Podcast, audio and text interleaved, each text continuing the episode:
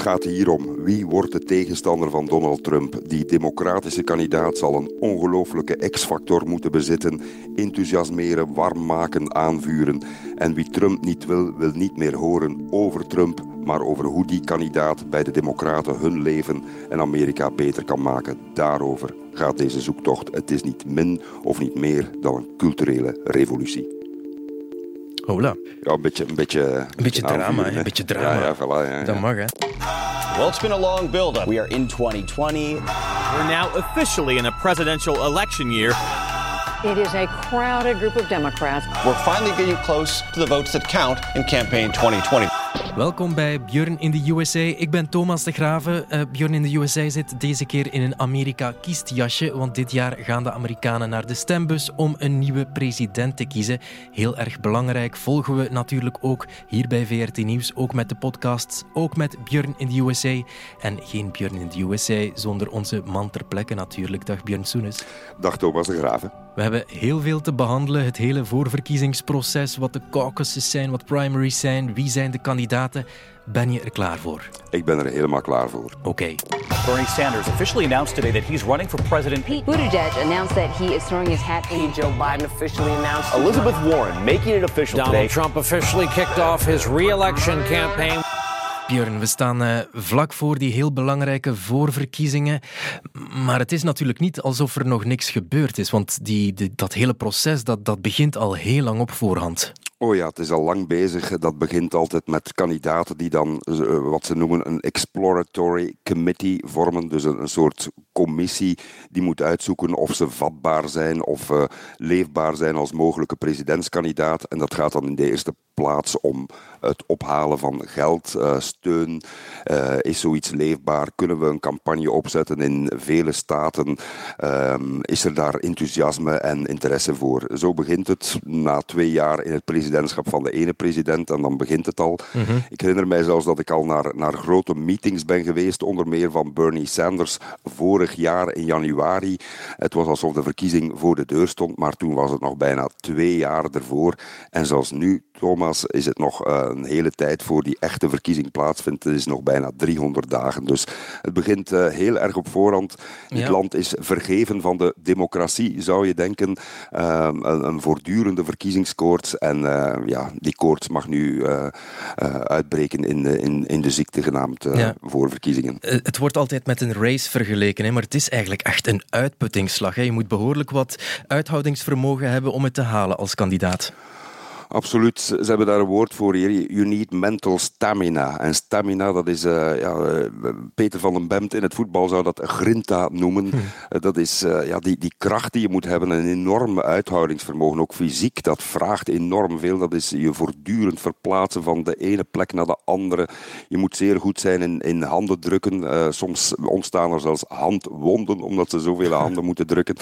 Je moet voortdurend je, je speech afsteken en enthousiast blijven, want die, die speech, die stump speech, dat is bijna alsof je op een, een boomstronk staat en daar je, je, je, je gedachten weergeeft. Ja, dat doen ze honderden, soms wel duizenden keren en je moet elke kiezer aanspreken, want Kijk, je moet eh, een gevoel creëren bij die kiezer. Die kiezer moet het gevoel hebben, die man of die vrouw kan iets doen voor mij en die, die verdient mijn stem. En er zijn er heel veel die, ehm, die, die stem, eh, naar die stem hengelen. En dat is een beetje het probleem geweest in deze race, dat er heel veel kandidaten waren en de mensen op de duur niet meer weten wie moet ik nu kiezen. Ja, en eh, er zijn de afgelopen maanden al heel wat van die stump speeches geweest, vooral dan in Iowa en New Hampshire, de eerste staten waar mensen hun stem uitbrengen. Iowa's caucuses have been first in the nation since 1972, and the state's delegates are hugely important to anyone trying to become president. For New Hampshire residents, voting in the first in the nation presidential primary is a tradition that dates back 100 years. Ja, Björn, ze, ze dragen allebei trots die titel van First in the Nation.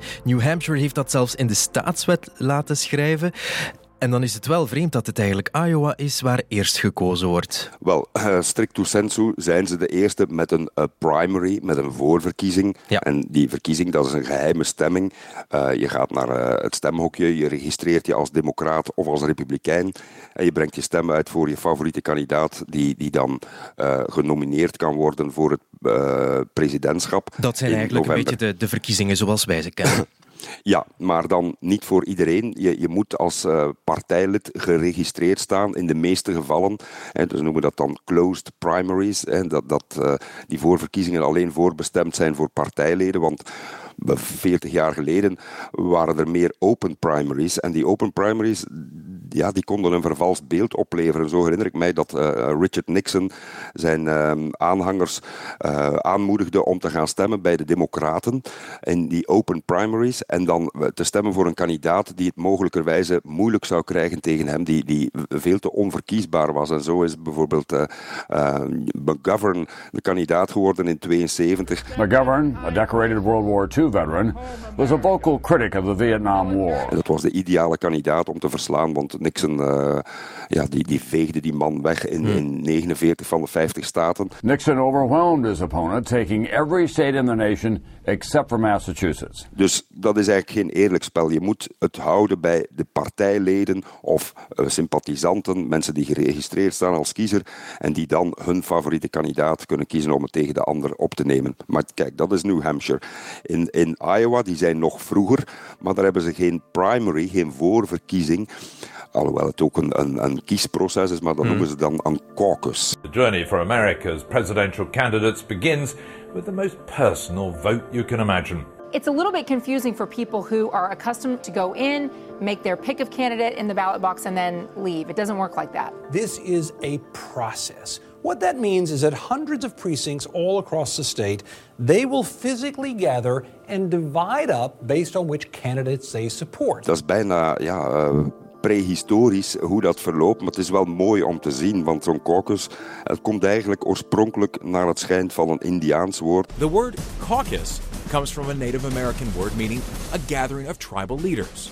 Wel, nu is dat een bijeenkomst van uh, mensen van die partij. Bijvoorbeeld in Iowa uh, is dat bij de Democraten. Die komen samen in 1700 plaatsen. Mm -hmm. Dat kan de parochiezaal zijn, dat kan de bibliotheek zijn, dat kan het, het schoollokaaltje zijn. En de kiezers van die plaats, van de Democraten, die komen daar samen en die gaan letterlijk in een hoekje staan uh, waar namen staan, bijvoorbeeld Biden, uh, linkerhoek, uh, rechterhoek Sanders, in het midden Warren, dan Buttigieg en, en nog ja, andere Ze zullen plaatsen. veel hoekjes moeten creëren dit jaar. Ja, en, en het rare is, ze, doen dan, ze, ze kunnen hun zaak bepleiten en er is een eerste stemronde en dan is het zo dat er een tweede ronde komt um, voor al wie niet 15% heeft gehaald mm. in Mhm. die eerste ronde. Ja, die moet zijn, zijn steun herbekijken. Vandaar dat het heel belangrijk is in opiniepeilingen nu, voorafgaande aan die, die verkiezing, van wat is je tweede keuze? Want die tweede keuze kan belangrijk zijn als je niet genoeg steun hebt in dat bureautje waar je staat. Ja, ja, ja. als die tweede keuze, dat kan bepalend zijn voor wie de kandidaat wordt. En ook bij de uitslag zullen we zien, op, uh, op 4 februari s ochtends zul je twee uitslagen krijgen. De, de, de definitieve uitslag, maar ook de uitslag van hoe waren die eerste rondes eigenlijk. Mhm. Hè? Um, en het is belangrijk natuurlijk dat je de eerste keuze bent en niet de, de, tweede keuze. Maar die tweede keuze kan wel doorslaggevend zijn. Als je daar bovenaan het lijstje staat in, in de hoofden van mensen, kan je, kan je het uiteindelijk halen. Ook al Ja. was je vaak niet de eerste keus. Ja, en dus Het tussen is die twee- ingewikkeld. Ja, absoluut. Maar ik vind het wel interessant, want dus tussen die twee rondes kan er ook nog onderhandeld worden en wordt er Ja. soms letterlijk aan mouwen getrokken om mensen naar jouw kant te laten komen. Ja, zeker. Dat is eigenlijk echt. Ja, je kunt dat een feest van de democratie noemen. Eh, in deze tijd is dat lastig, want eh, wie, wie staat nog open voor argumenten van de ander? Wie, wie gaat zomaar van, van Sanders naar eh, Biden overstappen, bij wijze van spreken, in, in zo'n bureautje als de ene geen 15% haalt? Mhm. Dus het is compromisgericht, het is discussiegericht, het is openstaan voor andere meningen, andere strekkingen. En dat is een beetje het probleem in, in, in deze kiesstrijd. Welke kant wil deze partij uit? Wie wordt eh, de tegenkandidaat van Donald Trump? En ja, wie is best geplaatst om hem te verslaan? En Ja. hoe, hoeveel compromissen moet je als kiezer in je hoofd maken om te zeggen: dat is niet mijn favoriete kandidaat, maar misschien is die beter geplaatst om, om uh, de tegenkandidaat van de andere partij, in dit geval Donald Trump, te verslaan. Ja, dus zo'n zo caucus is inderdaad wel een mooi democratisch proces waar er veel onderhandeld wordt, veel visies die op tafel komen. Aan de andere kant, de kritiek is een beetje dat je daardoor wel um, je scope vernauwt naar echt heel geëngageerde kiezers, want je moet er wel een volledige avond voor over hebben natuurlijk. This is not a quick process. It's actually a meeting. That's what a caucus is. People have to go. And the real question is which candidate can get voters to turn out on the caucuses on Monday night. Bij bepaalde kandidaten wordt gezegd, ja, ze zouden wel eens kunnen um, pech hebben als het weer slecht is. Hmm. Stel, in Iowa durft het uh, nogal uh, sneeuwen en vriezen. De afgelopen tijd is het uh, bepaalde dagen binnen 15, binnen 16 geweest, graden. Ja, ja, als je dan uh, eh, 70 jaar bent en je bent partijlid, dan zeg je misschien van laten we maar lekker voor de televisie blijven zitten. Niemand anders zal wel gaan stemmen. Ah, dus als je dan een kandidaat bent die eerder mikt op het oudere kiespubliek? Voilà, dat kan uh, in, in je nadeel spelen. Dus het weer is een factor. En je ziet ook dat, dat uiteindelijk er heel weinig mensen gaan stemmen. Uh, de vorige keer bij de Democraten waren dat op een bevolking van 3 miljoen in Iowa waren er 171.000 mensen die een stem hebben uitgebracht. Dat is 5% mhm. van de bevolking. Dus wij besteden daar veel aandacht aan. Het is belangrijk, maar uiteindelijk is er maar een heel klein deel van die bevolking uh, die zich uh, gaat uitspreken voor deze of gene kandidaat. En zoals je zegt, alles hangt af van de, de, de enthusiasm uh, factor van wie, wie kan meeste mensen naar die vergaderzaaltjes lokken. Het voordeel is wel, ze moeten niet ver rijden. Er zijn er veel. Ja. Het is niet dat ze 20 kilometer moeten rijden. Most of the candidates will spend the coming days in Iowa, especially eastern Iowa. Democratic candidates are ramping up their campaign efforts here in Iowa, trying to gain those primary voters before the all important Iowa caucus. In 2019, there were nearly 1,900 campaign events here in this state. In January alone, they had at least 92 already scheduled. Well, the thing to remember is the caucuses are not first because they're important. They're important because they're first. Ja, het blijft toch opvallend, hè? Het zijn kleine staten niet zo heel veel stemmen. Bovendien zijn ze niet echt divers. Ze zijn landelijk, eh, heel erg blank. En toch krijgen ze heel veel aandacht van die kandidaten.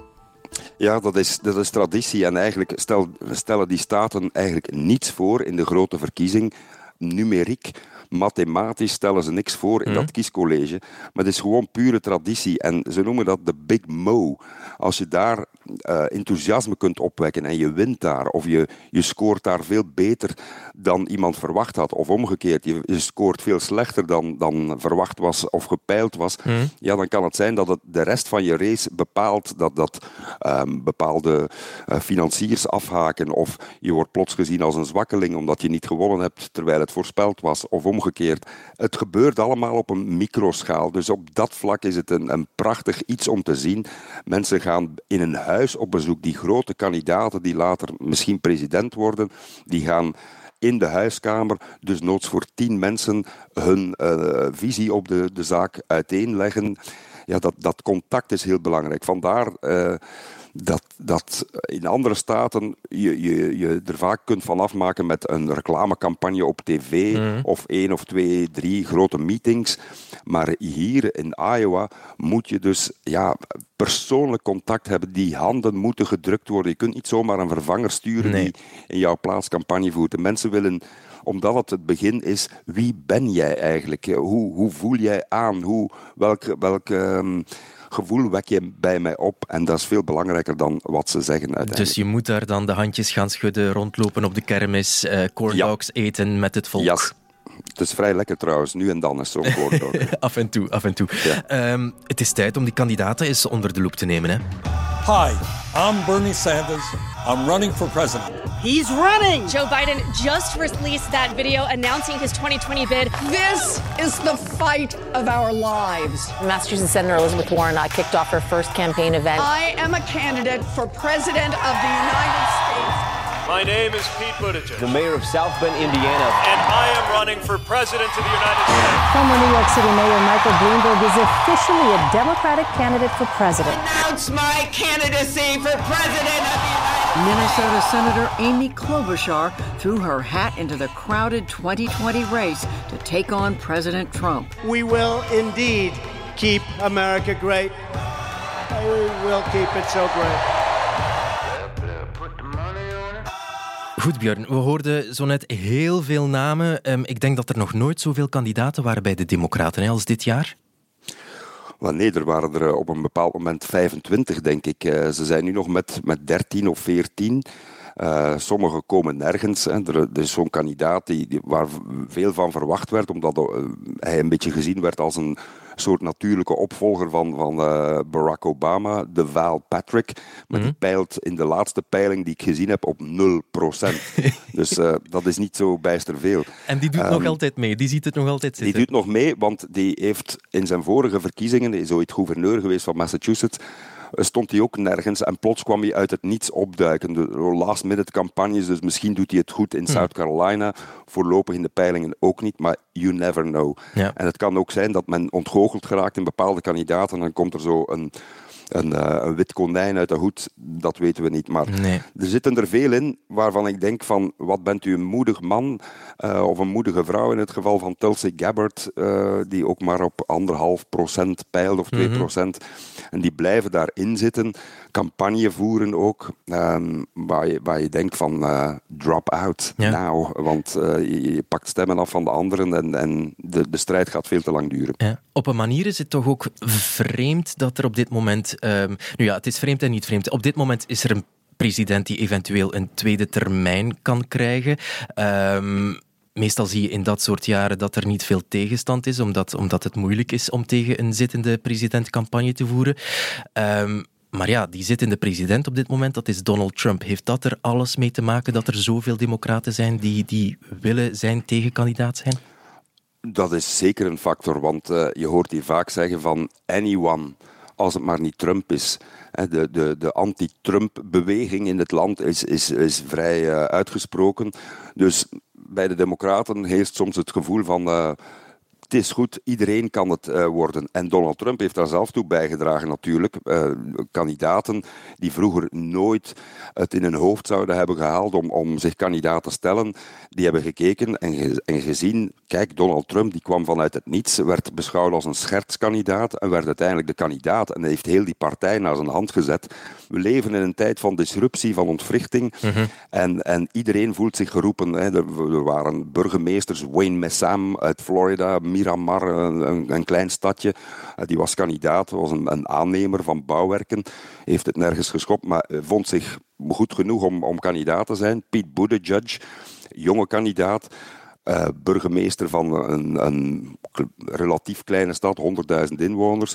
Ja, die, die, die brengt het nu vrij ver. Dus hmm. mensen die anders zouden gedacht hebben, ik moet eerst nog wat meer uh, uh, spek en eieren eten voor ik mij kandidaat kan stellen voor het presidentschap. Die, die gaan er nu veel sneller voor, omdat dit een tijd is van, ja, uh, als politicus is het handig om te zeggen, ik ben geen politicus. Ik kom uit de, ver uit de politiek en ver uit het moeras.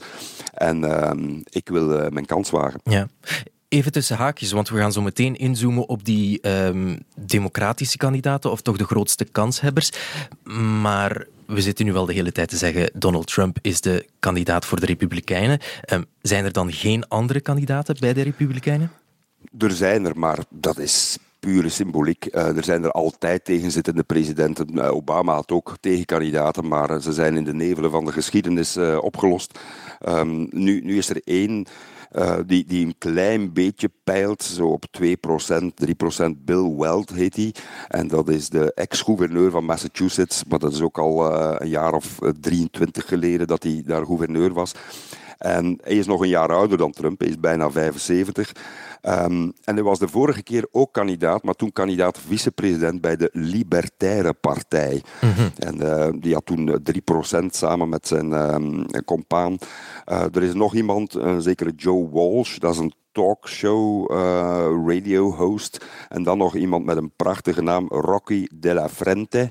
of de la Fuente. Uh, dat is de eeuwige kandidaat. Hij is altijd kandidaat voor iets. Hij heeft zelfs een eigen American Delta Party ooit gehad. Um, hij is eventjes democraat geweest, want in 2016 was hij kandidaat bij de Democraten. Want we vergeten dat vaak. De, op, in bepaalde staten staan er zelfs 30, 40 namen op bij één partij om, om te kiezen. Uh, hmm. We zijn ons daar vaak niet bewust van. Uh, maar, maar ja, die, voeren dan natuurlijk... niet nationaal campagne? Nee, omdat die in niet genoeg staten uh, genoeg handtekeningen of geld hebben verzameld om, om daar een, een leefbare campagne te voeren. Mm. Dat is vaak een signaal, iemand plaatselijk enzovoort. Maar kijk, als je kijkt naar de peilingen. Uh, en in sommige staten zullen er voor verkiezingen zijn voor de Republikeinen, niet in allemaal. Sommigen hebben al gezegd: sorry, wij doen, wij doen het niet. Florida heeft bijvoorbeeld al zijn stemmen nu toegekend aan Trump. Dat is al voorbij. Hm. Dus 0,19% van de afgevaardigden uh, heeft hij al. Is al verdeeld. Um, is al verdeeld. Uh, hij peilt op 90 procent. Dat is ongeveer de steun die hij heeft in de, in de Republikeinse partij. Uh, hij is de kandidaat. Punt voilà. lijn. Punt uit. Donald Trump is de Republikeinse kandidaat. Maar wie wordt de Democratische kandidaat? We gaan er een aantal uithalen. Hè, want um, er zijn verrassende namen. En één ervan heb je daarnet al aangehaald. Pete Buttigieg. First up, he is the mayor of South Bend, Indiana. Mayor Pete Buttigieg. The principles that will guide my campaign for president are simple enough to fit on a bumper sticker freedom, security, and democracy. It's a candidacy full of firsts. He'd be the first mayor to win a nomination, the first openly gay man in office, the first president under 40. En ik denk dat heel veel mensen zullen zeggen: Piet, wie? Zelfs in, uh, in Amerika zelfs, want die komt vrijwel uit het niets, hè? Uh, dat is waar. Um, en hij noemt zichzelf ook als kandidaat Mayor Pete. Hè, uh, omdat zijn naam zo moeilijk is. Buttigieg, Buttigieg uh, geschreven. Ja, ik heb gezien dat is... hij zelfs t-shirts verkoopt met de fonetische ja. uitspraak voor zijn naam. Buttigieg ja. Edge is dat dan. Ja, voilà, Buttigieg. Ja. En, maar ja, hij is van Maltese afkomst. Zijn vader was, een, was van Malta, gaf les aan de universiteit Notre Dame in, in South Bend, Indiana, waar hij, waar hij dus ook is opgegroeid.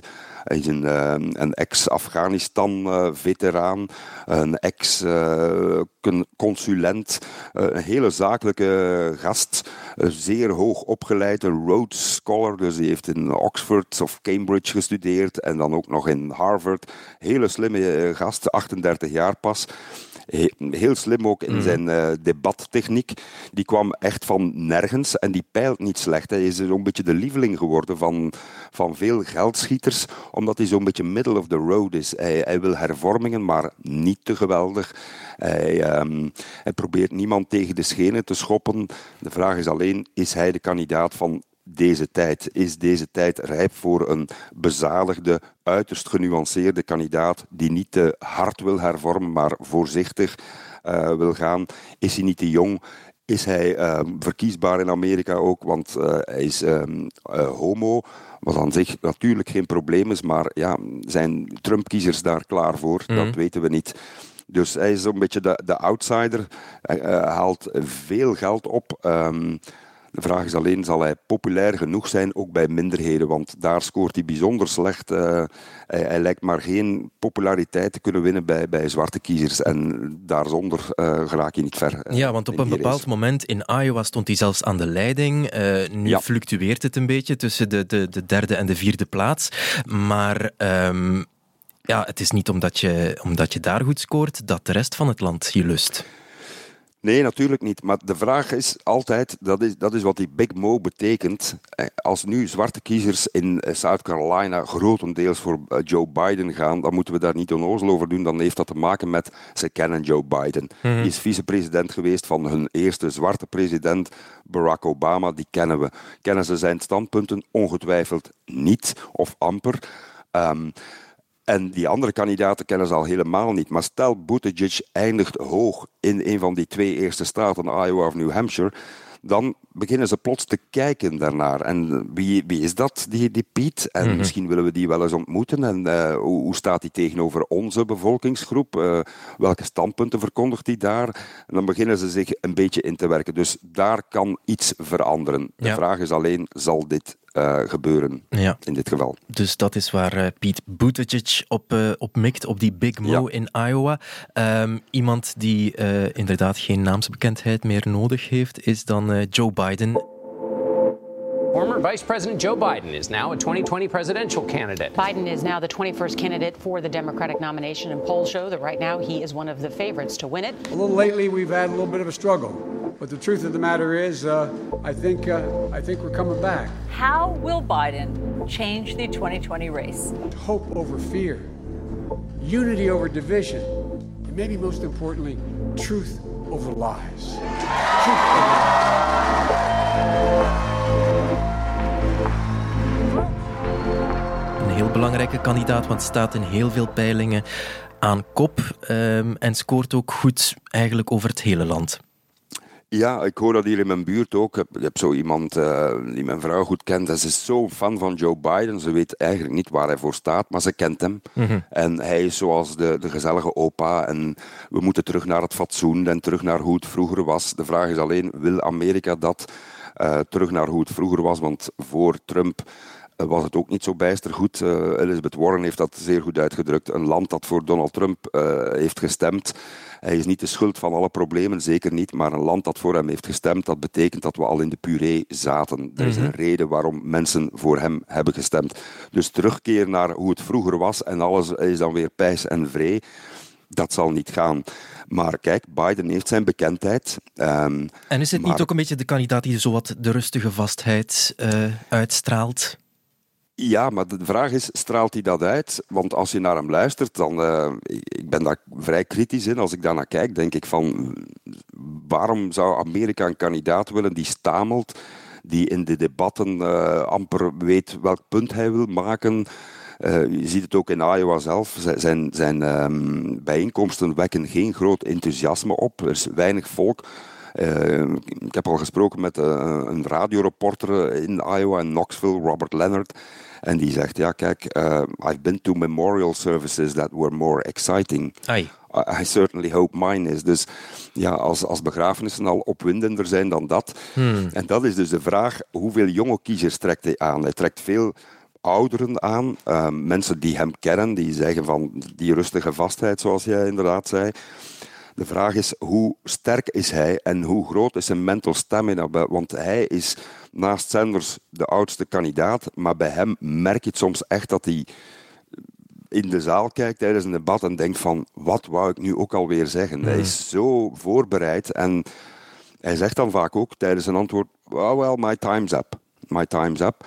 Oké, okay, uh, je wil je punt niet maken. Volgende spreker. En de vraag is, ja, en de vraag is ook van, kan hij debatten met uh, Donald Trump aan? Uh, hmm. Zal hij niet tot, tot moes worden geslagen? Maar ja. kijk, de, wij zijn er niet om te zeggen hoe mensen moeten stemmen. Uh, het zijn de kiezers die, die beslissen. Ja, en hij peilt ik... nog steeds wel redelijk hoog, alhoewel dat ja. um, zijn resultaat enkel maar naar beneden gaat. Bij andere kandidaten zie je dat ze stijgen in de peilingen. Hij blijft redelijk hoog, maar gaat wel ja, hij, naar hij beneden. Blijft zo, hij blijft zo op een kwart staan. Ik, ik denk dat we echt moeten uh, ons hoeden voor voorspellingen. Uh, het kan allemaal nog draaien en keren. Um, Moeilijk. Kijk, het is zeer onvoorspelbaar. Peilingen, peilingen in Amerika. Peilingen, ja. Daar ja, hebben we peilingen ook in Amerika. pijnlijke herinneringen aan. Absoluut. Um, we gaan eens naar de andere kandidaten kijken, want er zijn twee heel belangrijke kandidaten op de linkerflank. En dan heb ik het over uh, Bernie Sanders, kennen we nog van twee jaar geleden, maar ik wil het eerst eens hebben over Elizabeth Warren. Hi, I'm Elizabeth Warren, and I'm running for President of the United States. The senator joined a growing field of Democratic contenders, getting more and more crowded by the day. We need to take power in Washington away from the wealthy and well connected. Warren pledging to protect the worker from big money interests in Washington. We got to rewrite the rules in this economy. Warren, voorlopig de vrouwelijke kandidaat met de grootste kansen. Uh, dat klopt. Ik, ik, ben al naar meetings van haar geweest. Daar, daar was heel veel enthousiasme, maar ook zag ik daar mensen die uh, Sanders-aanhangers waren, die toch eens kwamen kijken van is zij niet beter geplaatst, iets jonger, een jaar of, uh, ze is van, van uh, het jaar 49, Sanders van 41, dus toch een jaar of acht jonger. ja. Ze is nog maar 70. Ja, jonger is relatief, ja. Senator Warren, you would be the oldest president ever inaugurated. I'd like you to weigh in as well. Uh, I'd also be the youngest woman ever inaugurated. Je, je ziet vaak van die blauwe Warren t-shirts. Ze heeft zo heel veel populariteit gewonnen toen, toen ze die slogan vond. Warren has a plan for that. Ja. She has a plan for that. Ja. En ze heeft werkelijk voor alles een plan. 2020 presidential candidate Elizabeth Warren, the senator, is making a mark on this race with these six words. I've got a plan for that. I got a plan. I have got plans. I got a plan. If you haven't heard, I have a plan for that. Zelfs voor uh, de, de, selfies uh, die, die na uh, rallies worden genomen, heeft ze een systeem. Je ziet, je ziet echt die mensen in rijen aanschuiven, zeer ordelijk. Daar staan twee, drie medewerkers, die nemen je tas aan, je fototoestel aan of je, je, je smartphone, nemen een foto, vijf seconden later, next. Hmm. Dus, en methodisch, dat is slim. Methodisch, methodisch dat is goed. En slim ook, want ze denkt, als ik iedereen die, die selfie laat nemen, mensen posten dat op hun sociale media en dat gaat viraal en zo krijg ik meer en meer steun. Mhm. Maar ja, de vraag is, um, je ziet dat veel mensen nog altijd denken van Bernie is the real thing. Bernie is back. The independent senator from Vermont is back and he is launching a sequel to his 2016 presidential campaign. The only way that real change takes place is when millions of people stand up, fight back and say enough is enough. The self described Democratic socialist is announcing he will take his fight to President Trump. We have a president who is a racist, who is a sexist, who is a xenophobe. Warren heeft een geschiedenis, is ooit republikeinse geweest. Ze heeft ooit uh, vrij veel geld verdiend uh, bij het uh, verdedigen van bedrijven. Ze was dan prof, ze is dan helemaal gedraaid, ze is dan meer consumentgericht geworden. Um, en Bernie-aanhangers die hebben het moeilijk met haar soms, omdat ze denken van, kunnen we haar wel volledig vertrouwen? Dus Mm. de, de kwestie zal zijn, in deze race, op een bepaald moment zal iemand, ja, er moeten uitstappen, een van die twee, en de steun ja, verzamelen aan die ene kant, want samen ja, hebben ze eigenlijk de, een, een winnende coalitie op dit moment, hebben ze het meest procent in, in steun. De vraag is, gaan ze elkaar niet verscheuren? Ja, En, eh, want nu moeten ze die stemmen verdelen natuurlijk. In, in, in Ja. hoeverre overlapt dat elkaar of hebben ze toch hun eigen accenten? Wie is hun kiespubliek? Wel, eh, Warren, Warren heeft een publiek dat ehm, niet alleen maar uit jongeren bestaat, dus ook, ook mensen die echt wel verandering willen, maar die in haar eh, voldoende compromissen zien om de boel te veranderen. Maar ze is net, ze is echt een populiste. En ik bedoel dat niet slecht. Eh, populisten zijn in principe mensen die eh, het volk verdedigen en voor het volk opkomen. Ehm, eh, niet te verwarren met demagogen of pseudopopulisten, mensen die, die on, onvoorstelbare beloftes doen en dan vervolgens hun, hun kiezers naaien of bedriegen.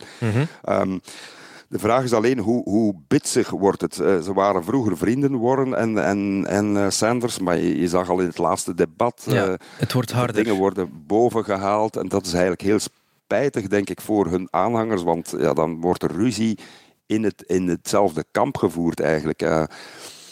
Ik vind het vreemd. Ik dacht op een bepaald moment, Warren gaat Sanders wegduwen en, en de Sanders-mensen gaan naar Warren gaan. Maar kijk, het is wel weer gekeerd. Iedereen dacht dat na zijn hartaanval. Ja. Maar sinds zijn hartaanval is hij rustiger, humoristischer, kalmer in debatten. En, en ehm, Alexandria Ocasio-Cortez is bij zijn campagne gekomen, heeft nog meer de jongeren weer naar zijn kamp getrokken. It's time for a revival.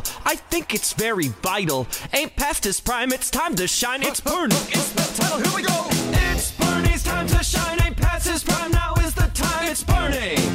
Hij haalt ook onvoorstelbaar veel geld op, kleine donaties. Senator Bernie Sanders smashing through his own fundraising record. Dus wat enthousiasme betreft is, is eh, Sanders op dit moment toch eh, onverslaanbaar. Ja, nog hij staat er nog steeds sterk voor, zelfs al is hij nu niet meer die enige kandidaat op links. Want dat was vier jaar geleden wel het geval.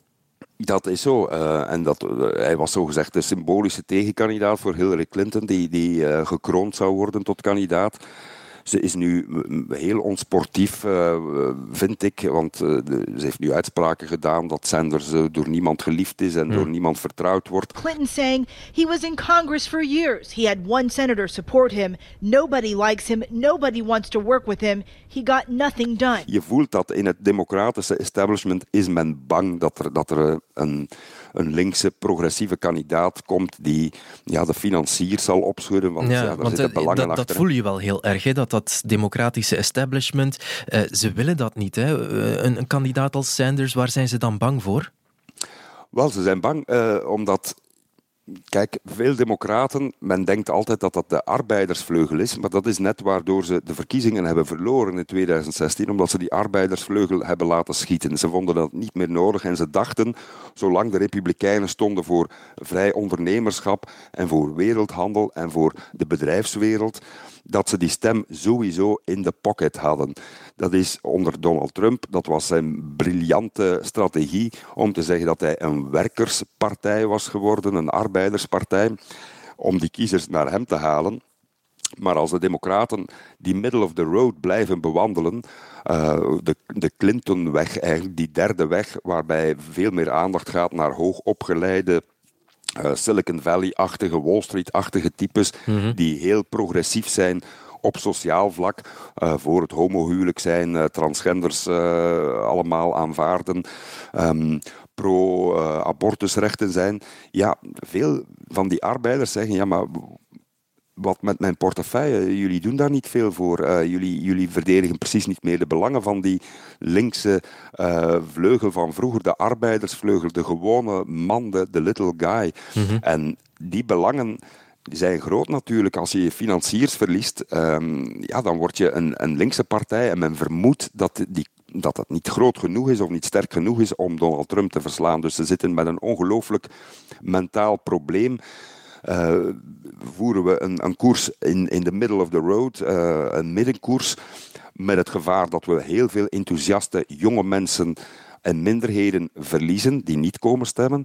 Of gaan we wel voor links en verliezen we al die um, hoogopgeleide mensen in, in de buitenwijken, in de, in de bedrijfswereld, die sociaal progressief zijn, maar economisch eigenlijk zeer conservatief? Mm-hmm. Dat is, dat is uh, de moeilijke weg die ze moeten bewandelen. Ja. Op een vreemde manier is Donald Trump een, voorbeeld voor Bernie Sanders. Want Donald Trump is uh, het voorbeeld dat je als buitenbeentje in de partij toch president kan worden. Absoluut. Uh, en dat was in 2016. Uh, was hij niet zo tegengewerkt, had hij misschien wel de nominatie kunnen binnenhalen. En dan hadden we echt een strijd van die tijd gehad. De, de tijdgeest op zijn staart getrapt, zoals ze zeggen. Tussen twee kandidaten die de haat en de nijd die in het land leven, de woede over de financiële crisis van 2008, van niet verteerd, de onrechtvaardigheid, de ongelijkheid die al maar toeneemt. Want kijk, vorige week werd eh, door Trump in Davos gezegd van uh, de economie is nu inclusief. Iedereen is erbij betrokken. Maar als je in de praktijk kijkt, ja, de werkloosheid is laag, maar veel mensen vallen nog altijd uit de boot of ze hebben een, een baan die 7,25 dollar betaalt, waar je echt niet van kunt rondkomen. Mm -hmm. dus dan heb je wel een baan, maar je leven ziet er nog altijd redelijk on onfatsoenlijk uit. Mm -hmm. Ik wil nog even terugkomen op iets wat we in het begin zeiden, dat um, deze hele strijd voor de Democraten ook draait om um, hoe kunnen we Donald Trump uit het Witte Huis krijgen. Um, in hoeverre of hoe belangrijk is die overweging in de keuze voor een kandidaat van de partij? Ik wil zeggen, um, zou het kunnen dat ze um, een persoon verkiezen niet omwille van de standpunten die hij inneemt, maar eerder omwille van dit is iemand die op het debatpodium tegenover Trump kan staan en hem kan uh, van weerwoord dienen? Wel, kijk, ik heb, ik heb het ooit gehoord van Robert Kaplan, uh, toch niet bekend als de meest progressieve journalist, uh, schrijver. Is vrij conservatief, maar klassiek conservatief. Ehm, en die zei: De Democraten, als ze Donald Trump willen verslaan, hebben een populist nodig. Iemand die het volk kan opzwepen, die de, de, de tijdgeest kan vatten, die de ontevredenheid kan omzetten in beleid dat haalbaar is, realistisch is maar, maar toch ook um, de dingen voldoende hervormen of de belofte tot hervorming weergeven, waardoor de mensen enthousiast genoeg zijn om naar die stembus te gaan. Want Thomas, we mogen niet vergeten, de vorige keer zijn er 100 miljoen mensen niet gaan stemmen. Daar zal het van afhangen. Als de democraten zeggen, we moeten iemand hebben die tegen hem kan debatteren, die slim genoeg is. Het gaat niet altijd over argumenten. Je ziet dat ook in het hele impeachmentonderzoek. De argumenten liggen op tafel. Het is heel duidelijk dat er dingen niet kosher zijn verlopen. Maar daar gaat het niet meer om in dit land. Het gaat over een gevoel. Uh, en dat, dat doet Trump uitstekend, namelijk identiteit opwekken. Uh, mensen het gevoel geven, toch zijn kiezers, dat ze weer iemand zijn, dat ze zich iemand kunnen voelen. En dat is de clue ook voor de Democraten, dat zij hun kiezers het gevoel moeten geven van jullie doen ertoe, Kom massaal naar die stembus en we gaan dit spel gewoon winnen. Mhm.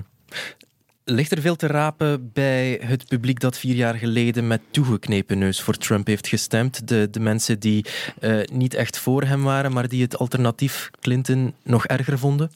Ik denk vooral bij de parlementsverkiezingen.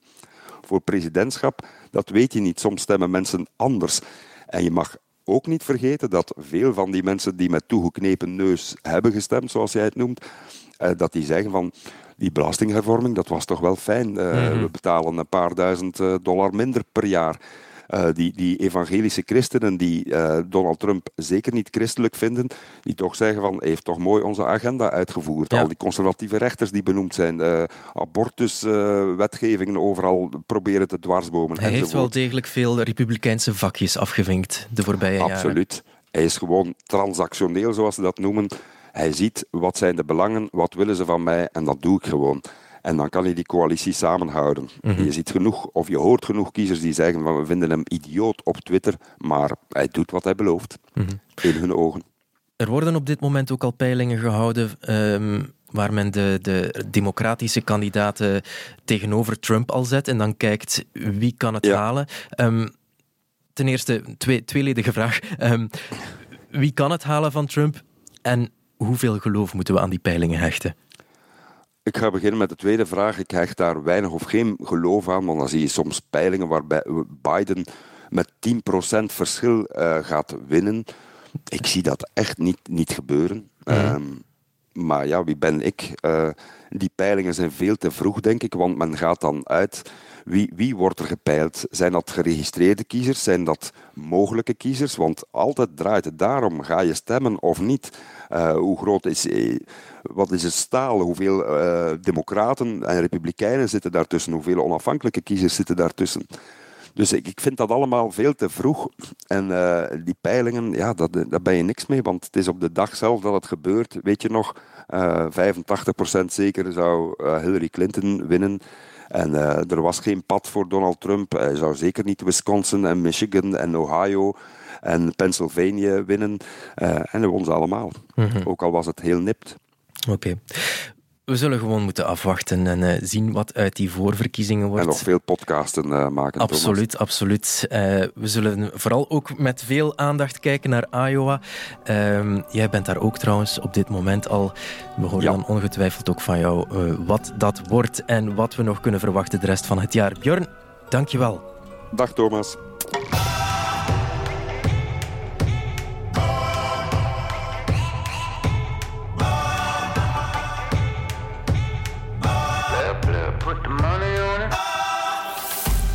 VRT Nieuws podcast.